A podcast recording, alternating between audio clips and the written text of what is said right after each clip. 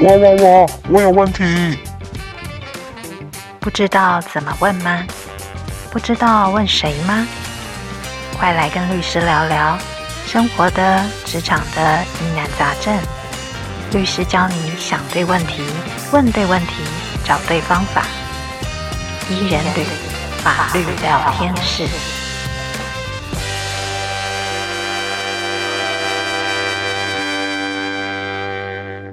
Hello，大家好，欢迎收听今天的伊人旅法律聊天室。这是不定期推出的小单元，我们会精选一些生活上、职场上会遇到的法律问题，请专家帮大家解答。我们今天要来聊的题目是一个人安心住。谢谢今天来帮我们解答的陈豪山律师，请陈律师跟大家打声招呼。呃，各位大家好，呃，主持人好，我是陈豪山律师。呃，我目前是自己经营个人法律事务所。那今天很。机会跟大家聊一聊法律关系。好，谢谢陈律师。我们今天为什么要来聊这个题目叫“一个人安心住”？是因为前几集我们谈了一些一个人呢、啊，他偏好怎么样的房子，或是一个人在家如果生病的话怎么办？还有独居者可以预先安排好的一些居家环境啦。啊、呃，动线啦，还有怎么照顾自己等等的一些议题。不过，我还有一些好奇的问题想要请教陈律师啦，因为是呃，有些人啊、他们是单身的租屋族，或者是说把房子租出去给独居的房客的一些房东，那所以可能会碰上一些些管理上或是居住上的一些问题。那今天就要提问喽。那我第一个问题想要问的是，呃，因为有时候从报章杂志上看到一些社会事件啦，就是说房客他们会抗议房东好像会随意进出房客的房间，或者是说房东他又觉得说很怕房客啊会破坏一些空间呐，或是原有的设备。那就想要放那个什么一些摄影机或什么的，或者是随时常常去看。然后，那那我们想说，我想先问一下，就是说，房东可以随意进出房客的客厅，或者是说，甚至到房客的卧房或者是卫浴空间吗？呃，原则上，房东把房子出租之后，等于就是把这间房屋我们。法律名词叫不动产嘛，等于是把这个不动产的占有跟使用的权益就交给房客了。法律上来说，占有也是受到保护的，所以对于房客而言，房东是原则上是不能够随意进出的，因为这整个空间就是属于房客的占有跟管理使用之下。但是某些情况下，可能会有一些比较模糊的地带。那譬如说，如果说这个房子本身，呃，因为有一些情况是有套房出租或者是雅房出租，那它有一些空间可能比较类似于，更类似于一个可以有不特比较不特定的人可以进入一个公共空间，譬如说走廊、客厅这种状况。那这种状况的话，可能是不是房东可以进出公共空间，这个比较可以讨论。但至少个人的房间还有卫浴的部分的话，应该房东都是不能任意进入啊。对，另外就是主持人讲到的装设摄影机这件事情，那一样的，如果说是今天这个租屋处，它是有一个类似于公共空间的东西，也就是那种嗯多人混居的雅房或套房，那它有一个比较开放的走廊或者是大厅、客厅之类的。话，那也许装设摄影机，呃，如果是有一个正当目的，譬如是为了保障安全，那也许是 OK 的。至少在我个人看起来，这是还算 OK 的一个行为。只是说，至少房东还是要跟房客讲清楚。那但是在私人空间去装摄影机这件事情的话，那那就真的，除非是房客自己同意啦，不然房东是没有权利这样做的。刚才听起来的话，就是我们先讲摄影机这件事情。房东如果跟房客协调好，沟通取得协议，在公共空间，类似像那个客厅的地方，他可能可以放摄影机。但是如果他是一个，就是我们这样一般公寓这样分租啦，分租给几个房客，然后在客厅可以放摄影机，但是每一个人住住的那个房间里面是不可以放的。他不可以拍摄到房间里面。对，就如果房客愿意让房东做这件事情的话，也可以。因为这件事情保障的主要还是房客对于这个不动产或者说整个空间的一个占有管理使用这样的权益。那另外还有就是说房客的隐私权。嗯，今天这件事情大概最主要是这两个东西是要保护房客的。那但是这两个东西在法律上来说，房客如果真的自己愿意放弃，也是可以的。所以如果房客同意房东来装，同意房东你是可以随便进出，那也不能事后就说这样的约定无效。至少我个人看法是这样。哎，那像这种，如果今天我是房客，然后我不同意房东这样子进出我的房间，虽然可能刚才律师的解释是他应该不能进出我的房间，但是我我有没有需要在我们的租约上面把这个特地写出来啊？这不需要特别写出来，反而是如果你同意的话，嗯，那有被写进去的话，那将来可能就会拘束你，拘束房客。哦除非房东要求你写在租约里面，写说你同意做这些事情，那将来你他就可以拿着租约主张说：“哎，你同意我这么做。”反而是如果房客有某些原因很佛心的愿意让房东进进出他的房间，或是装摄影机让他在房间里面拍摄的话，是要写在租约上的。但是基本上可以不用写，然后但是可以是获得保障，房东是不能随意进去。写的话就是。房房客自己会获得法律上的保障，就算什么都不写，嗯、因为法律的原则是这样。了解。那如果说，如果偶尔碰到一些房东要求你要答应他、同意他做这些行为，那房客可以不同意。但是如果说房东说你不同意，我就不出不租给你，这个就是变成房客自己要取舍的问题。当然也不是说房客同意，房东就可以毫无限制的任意的做任何事情。首先。进出公共空间应该是 OK，或者进出客厅应该是比较 OK。但是像私人的卧室这些，其实基本上涉及隐私权保护的范围的话，房东我进去了，那造成你的一些损坏，譬如说你有东西遗失或者东西受损，你都还是可以跟房东求偿的。另外就是说，你就算同意房东进入或装设摄影机，但是在一些比较私密的部分，譬如摄影机，当然不不能说。你答应了，房东就可以随便去拍你，呃，预测里面的状况或什么的，或者是拍摄你换衣服啊之类的东西。对，就是它还是会有一个隐私权保护的一个议题啦。那这隐私权保护的部分就是，嗯，即便你同意了，但房东也不可以去拍摄你这些不想公开的部分，那更加不可能不能去散布它。不过拉回来了，其实偶尔会碰到。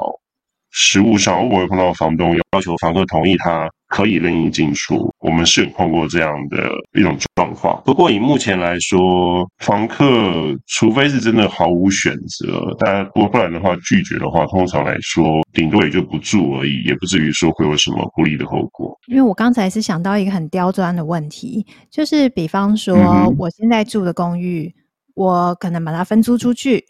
然后，所以我跟房客是住在一起的，我们是混居的状态。我们可能共用、嗯、呃共用客厅，共用一套卫浴设备。然后很常见啊，二房东的状况很常见。对，那如果说在这个情况下，因为我们是有共用卫浴设备的，我跟房客说。我个人有一些习惯，我就是要在浴室放摄影机。他说我把我要拍的是我自己啊，我这个问题真的有点刁钻。但是那个因为房客也会用啊。这么说好了啦，其实其实这个你要说刁钻也还好，因为最主要是房客始终是有选择答不答应的权利啦。今天你除非你就是非租这间房子不可，那房东提出来条件，虽然你不高兴，但是你经过权衡之后，你就是非租这里不可，你答应他了，那就没有办法，你你就是选择接受这些条件，但前提是在于说隐私，尤其是像你的身体的裸露或私密部位这些东西，其实房东是不能去拍摄，而且不能去散布的。一旦开始或散布，那就是犯法的。所以，即便你同意房东装饰这些东西，但房东也不能去拍摄跟散布你的这种私密的影片或照片，这是一个底线。嗯嗯。那你同意他装饰，那你当然，那我们这都是假设性问题了。可能接下来会记录的是说，好，我同意你装，可是你不能拍我。你能拍你自己，不能拍我。嗯、然后你要让让我也可以控制这个摄影机的开关之类的。那这都讲，就会非常非常不常见，而且几乎不会发生的议题。对，对，所以我说我这个设想非常的刁钻。但是因为有时候看到那个一些社会案件啊，就像赎金嘛，像这种比较知名的恶二房东，不是二房东，是二房东。嗯、所以他们会有哪一些行径？好像你常常出乎大家的意料之外。所以我刚刚提出了这个奇怪的想法。因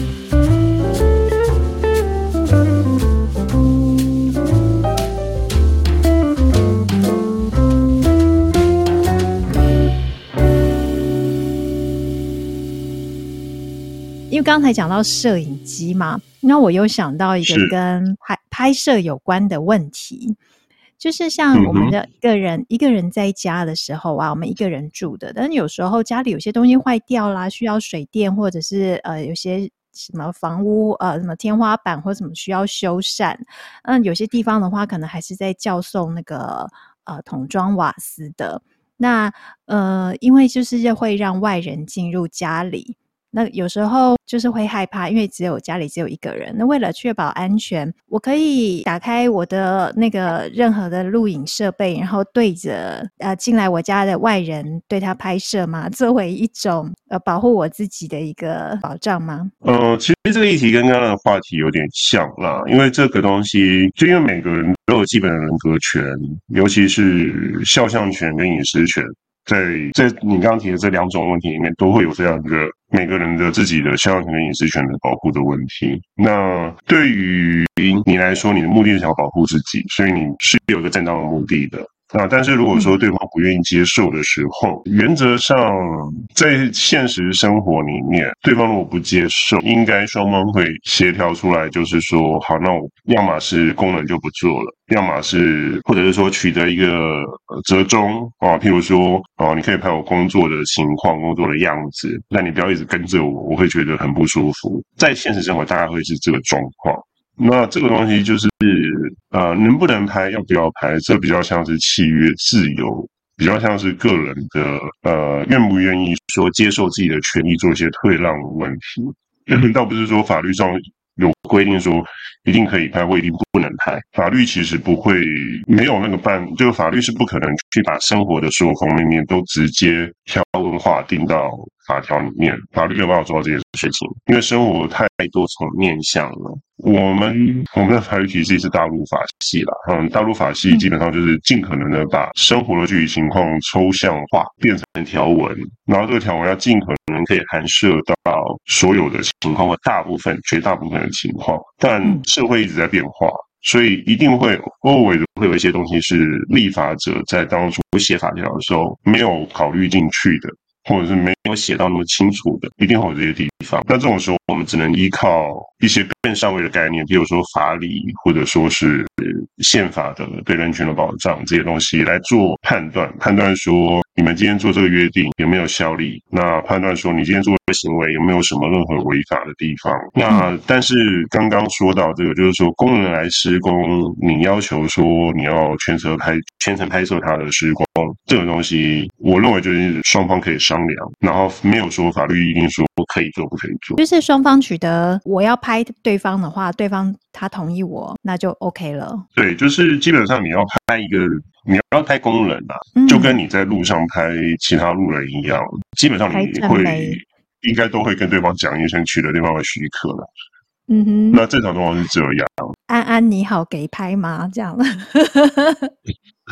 你说的那个可能是搭讪片，对对对，类似，因为像刚才提到那个肖像权还有隐私权啊，那这个是一旦觉得被侵害这个权利的人，他可以他要主动提出，这个叫告诉吗？还是什么？还是说他是一个直接被认定他就是谁谁被谁侵？害的一个状态，权利或权益原则上你要主张，你要主张你受保护。有些情况是你不用主动，但是大部分情况下你要自己先确认清楚，到底你今天对于这件事情有没有受到侵害，权利有没有受到侵害。那如果受到侵害，你可以寻什么样的途径去处理？那会有民事、刑事甚至行政，嗯，有很多种处理的方式跟面向。所以这个问题就是你刚刚说的这个问题，就是太大了，基本上是没有办法去简单的回答你，而且这中间会有很多模糊地带。譬如说，我刚刚讲，嗯，正常来讲，你工人施工的时候，屋主应该会跟工人商量说，哎，我可以全程录影吗？这样作为一个保障。那正常来讲，工人会答应，工人应该会觉得也没什么了不起。但当然也有可能会出现一些比较变态的。嗯，我们这边说的变态是说非正常状况，不是那个。比较负面意义的那种变态，嗯嗯嗯，有一些变态的社会事实是说，譬如说啊，今天这个屋主就是什么都不讲，他就装个隐隐藏摄影机、针孔摄影机就偷拍你，有可能。那也有可能这个功能就是特别抗议这件事情，然后不但不答应，然后甚至跟屋主吵起来还打架，这种情况也有可能发生。就是你变成之后就是要看具体的个案的情况，去确认说这中间有没有什么权利受到损害，那可以怎么样去主张，怎么样去跟对方争取你的权利，或者说甚至是去提出诉讼或请求。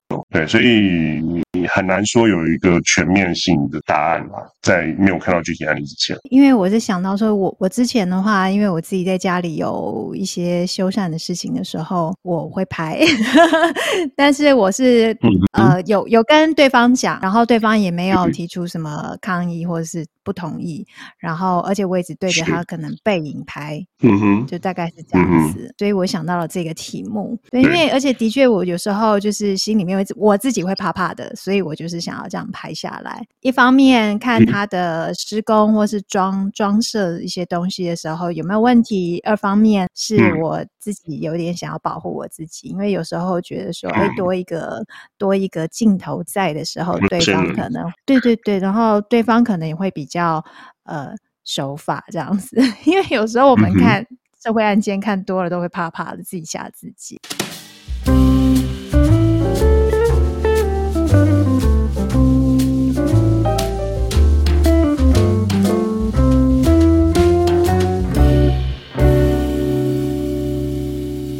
嗯，那再接下来的话，我想要问的是比较，就是跟刚才那种那那种那些问题是比较不太一样的，但是也是跟一个人居住有关的哦。因为呃，现在的话有一种遗屋清理师，因为有一些单身单人居住的房客。呃，不管是房客啦，或者是自住者，嗯、他可能就是在屋内死亡，就是这种孤独死。那那之后的话，房屋需要修缮啊、清洁啊这些事情。如果是房东遇到房客在里面发生这种事情，那接下来这种修缮清洁的，是房东可以跟谁求偿吗？还是房东只能够自己认了，自己负担？原则上，这个应该正常的想法是找继承。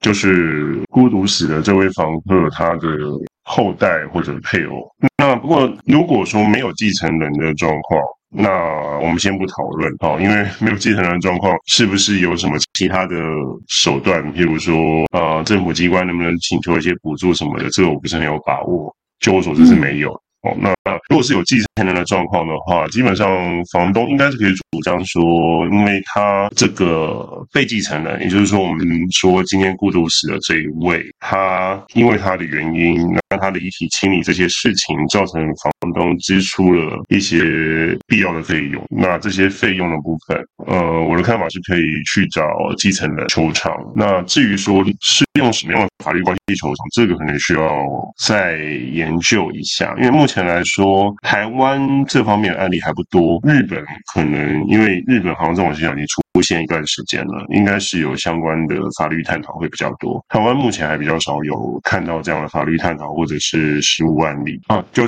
正常来讲，应该就是会先找继承人。这大概都是第一反应。那如果说什么继承人找不到人啦，或者是拒绝，然后他说，因为我跟这个孤独死的人，嗯、我们早就没有联络了，然后拒绝做这个支付的话，这这这种情况，就是律师刚讲到的，要看实际到底是怎么样的一个情况，是个案处理了。对，因为刚才讲到有人可能在屋内死亡嘛，我想到另外一个问题，也是跟这个死亡有关的，但这个不是说要房东要处理房客在屋内死亡的问题了。而是说，今天如果一个一个人，呃，我好了，然后呢，我过世以后，我的房子应该算是我的遗产嘛？那我的继承人他要继承的是这一间房子，还是我的房子换算成的那个价值？对，我的继承人他继承的是什么？是实实物，是实体的东西，还是价值？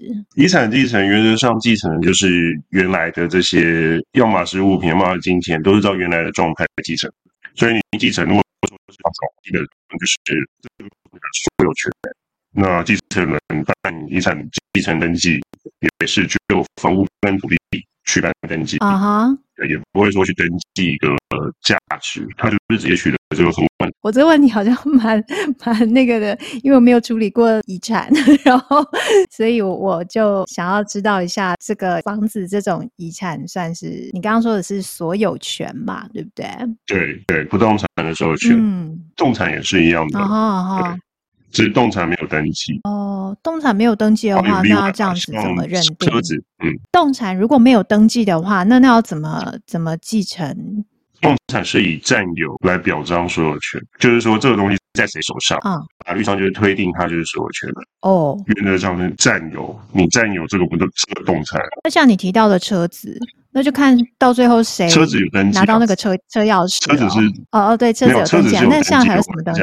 对我刚刚讲有例外，对某些动产是有登记的，像车辆、船舶，哎，这个是有登记制度的，所以这个就还是以登记为准。哦，那比方说家具啦 这种，就看谁先把家具搬走，那个就是谁的。没有那个，也不是说谁先搬走就是谁的啦。我刚刚说的是说，嗯、法律上来说是推定你占有这个动产，你就是他的所有权人。但它只是一个推定，就是原则上认定你是所有权人，是可以真正的所有权人是可以举出证据来推翻这样一个推定。嗯去证明你才是真正的所有权人，你是可以把东西拿回来的。啊哈啊哈。那比较可能出现的状况，如果说实物上，通常是珠宝、手表，就是名表，然后或者是像一些名贵的精品类的东西，可能会有这种状况。那我刚才想到的是，像宠物呢？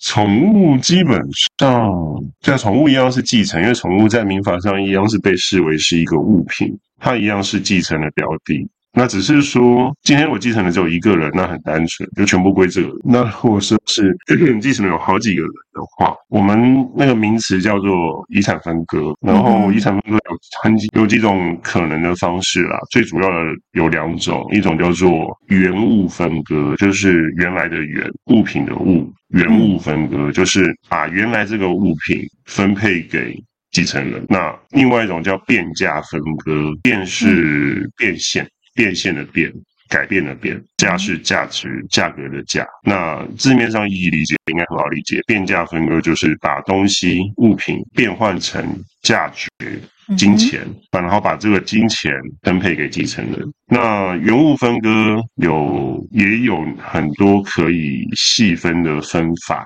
那可以分开的东西，譬如说。呃，你今天这个房子啊，譬如说你今天这个被继承人就是过世这一位，他有两间房子，那继承人有两个人，那这两间房子价值又差不多，嗯哼，那原物分割可以就一人一间，大家讲好就好。那这是可以分的状况。那或者是还有一种状况，就是说，虽然是一间房子，但是它有一二楼。那一二楼是可以分开独立使用的，那也可以一人分一层楼。那这个这就是这个是指说，那个物品可以可以分的状况，原物分割。那也有物品是不能分的状况，譬如说宠物啊，狗狗，狗狗不可能切一半，一人一人一半，不可能。对啊，这种状况就会变成说。呃，想要狗狗的，如果说只有譬如两个继承人，一个想要狗，一个不想要狗，那就是想要狗的那一位把狗带回去，然后把这个狗的一半的价值，嗯，分给不想要狗的那一位。那他就可以取得完整的这个狗的所有权，这是最简单的例子了。因为刚想到这个，可能是这一只宠物，它是一个很名贵的什么什么什么犬啊，或者是什么这样子。有可能啊，原呃纯种的一些宠物是也是有价值的。对，嗯，只是说，如果说已经是一般的宠物的话，大概，呃，至少在台湾我知道状况，除非是作为配种用，不然应该是交易价值不会很高了。而且可能因为谁继承了那只宠物，也还要负责养育它，所以就是也不知道对大家是不是都是愿意的。是只是想到，因为有一些有些宠物可能它是名贵的时候啊，讲比较现实的，你们应该也常比较常见到这种状况，很多纠纷都是因为金钱来的，然后就会只要 越有那个金。对，有越有那个金金钱价值的，大家越会有那个争议，所以刚才又想到了这个问题。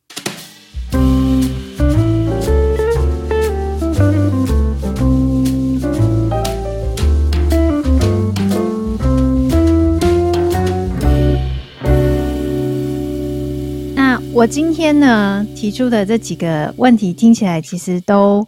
欸、其实也没有很大啦，我我们第一集里面讨论的好像比较乱七八糟一点，然后这一集我提出的问题可能是比较小，可是也是我觉得说一个人在外租屋，或者是一个人在家，然后遇到一些呃需要外人做帮助的时候，但是我们心里又会有一些些害怕的时候，那个一些处理方式。再来的话，就是最这几年常被讨论的孤独死的问题，所以就今天向陈律师寻求解答。